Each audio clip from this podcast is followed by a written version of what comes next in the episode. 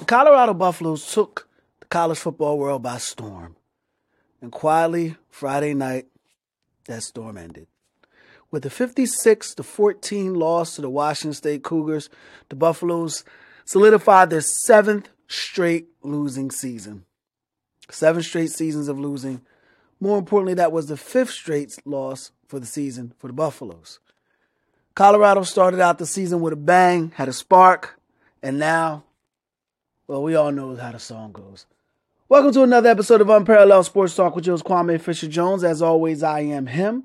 And if you enjoy the podcast, please like the podcast, share the podcast, comment, subscribe, do whatever your podcast platform allows you to do. And with that, let's get to why everyone's here. Colorado Buffaloes were the darling of the college football season. They were the team that everyone was excited about, everyone either loved or loved to hate. And as the season's going on, that popularity has waned along with the wins.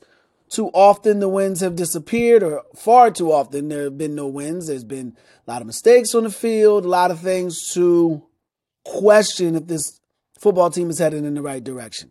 That's not why we're here today. They started out 3 0, and we can pinpoint, like I said before, there's no more overrated thing in life than why. Why things happen. But there are times you can learn from the why and you can improve. The reason why this season got derailed or fell off the racks, you could point no further than the loss of Travis Hunter against Colorado State and then playing the Oregon Ducks and the USC Trojans in back to back games. That was pretty much where the season kind of fell off the rails for the Buffaloes. That's when the mistakes became way too egregious. The lack of discipline became painstakingly obvious. I mean, last game they, they shored up the discipline. They only had five penalties, but the week before they had 11. And the consequence to that why is there'll be no bowl game for the Buffaloes. And it's sometimes it's hard to see the future when it's blocked by the present.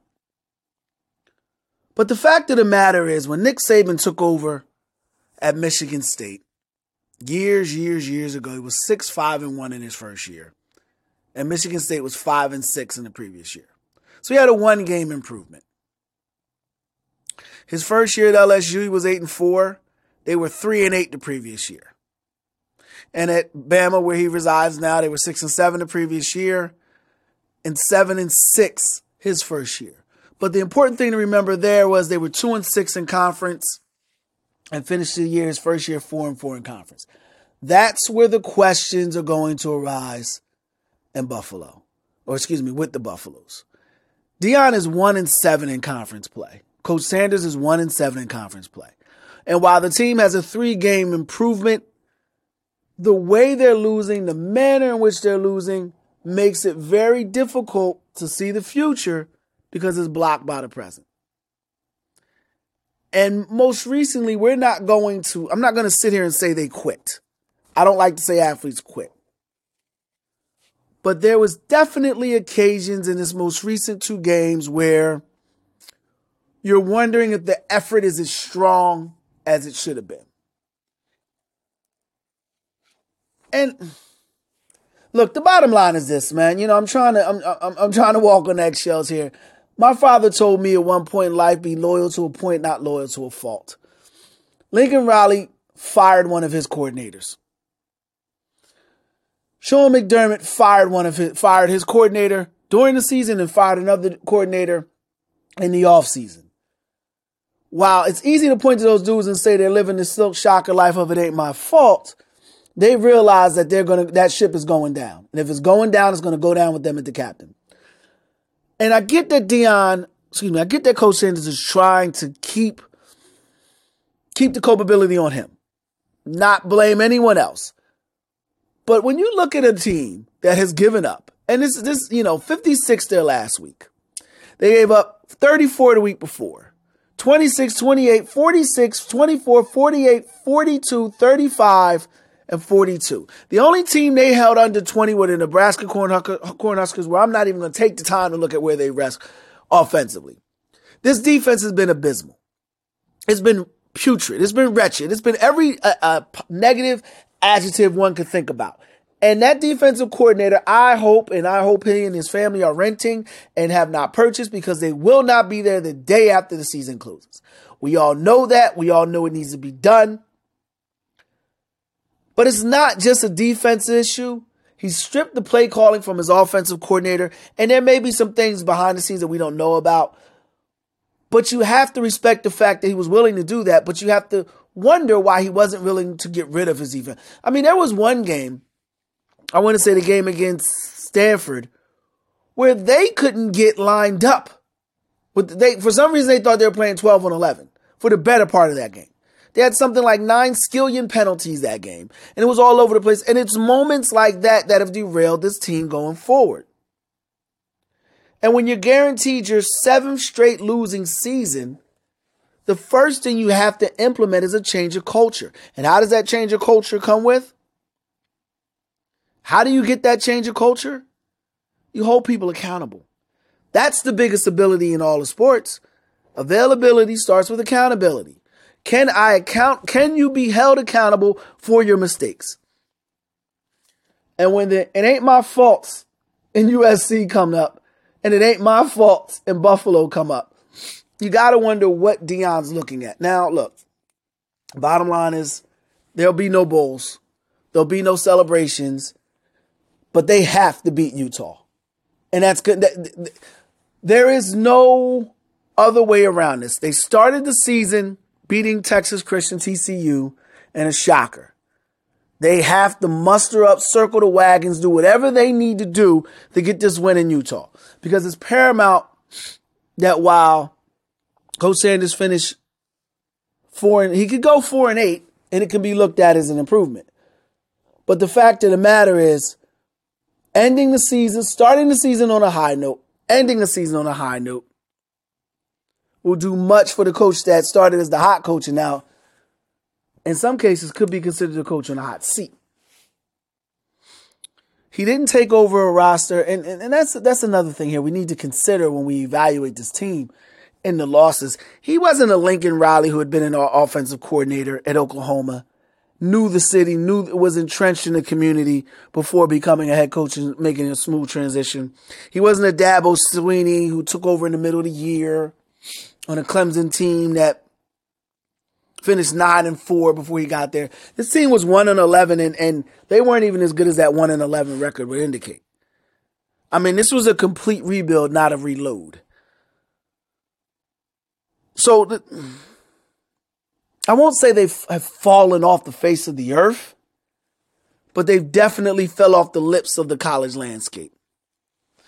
And when you look at a recruiting class that currently ranks 63rd in the nation, the one thing you can tell through the top recruits that they brought in, it's a lot of linemen.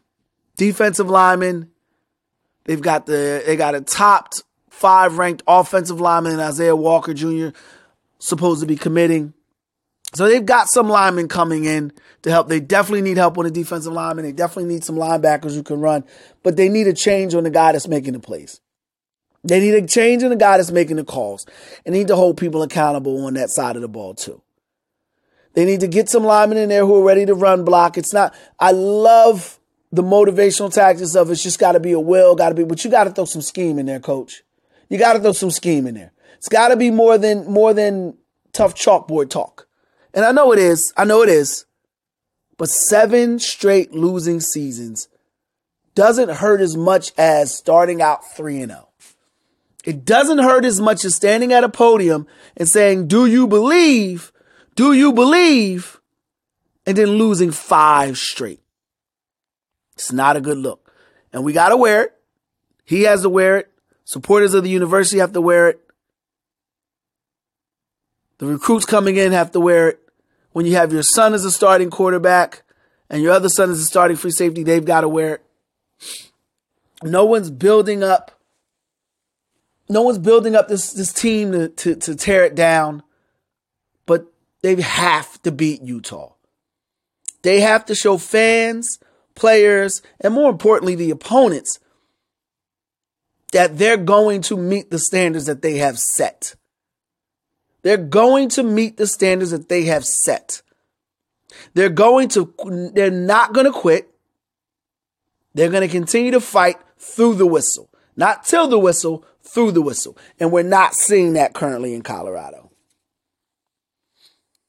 And as I stated earlier, when the guru of college football, Nick Saban, didn't turn his organization around and turn his program around overnight, when he didn't have the, and I'm not giving him reasons to excuse the shortcomings, because as I said, they have to beat Utah. This is not up for debate. They lose to Utah, there are going to be some some whispers and and and impolite questions about Coach Sanders. And going into the Big 12 next year, they lose. I mean, the Pac 12 has been a monster conference, but that doesn't matter. That doesn't matter. But going into the going into a new conference next year and bringing in the same old results, if you start out slow, now we're questioning. Now they're getting a stigma. Now there's going to be a um, a quote. What's the word I'm looking for? A a storyline, a narrative. All headlines, no substance. So they have to finish this year strong, just like they started this year strong. They have to get that second win in You know, and, and, and it sounds preposterous to say this, but should the Buffaloes win two games in conference, that would be on par with the three that they won, the three before seasons before and two. They haven't won more than three games in conference in over seven seasons. They haven't had a winning percentage in the 400s in five seasons. They win that game, they'll be right up there. Five and seven will get them at a 400 win percentage, which doesn't sound doesn't sound great, but considering that they were a .08 the year before, considering they were one and eight in conference, considering they're now one and seven, this is a must win. And I don't care that Utah's ranked the 16th season. I don't care that the Buffaloes are tired because they look like a tired football team. But I think it was a great philosopher, Vince Lombardi, that said fatigue makes cowards of us all. They've got to be courageous in their in attacking their fatigue this year. They have to do it for not just the university, not just for the coach who believes in them, not just for the fans, but for themselves. Because being a winner is hard. Winning consistently is harder.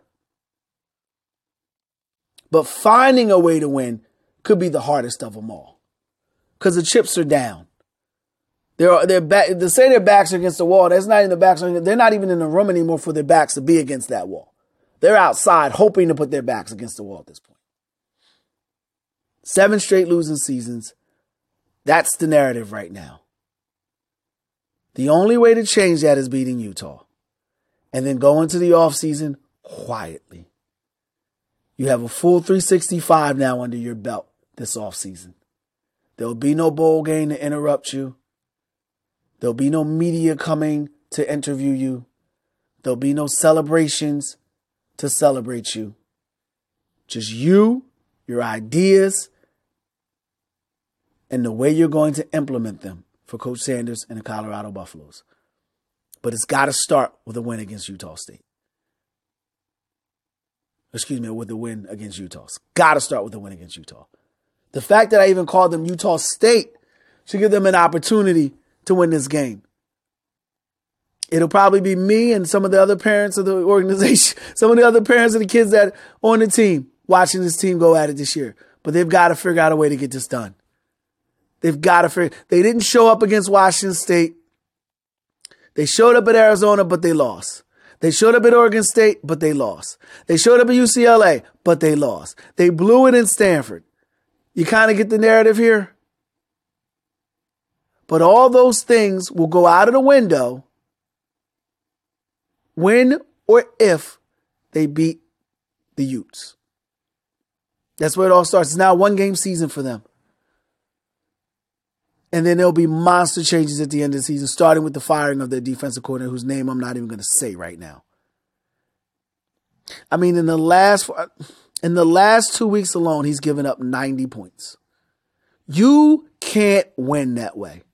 You can't win that way. And you're going into Utah with nothing to lose and everything to gain. So gain some confidence. That's it for this episode of Unparalleled Sports Talk with Joe Kwame Fisher Jones.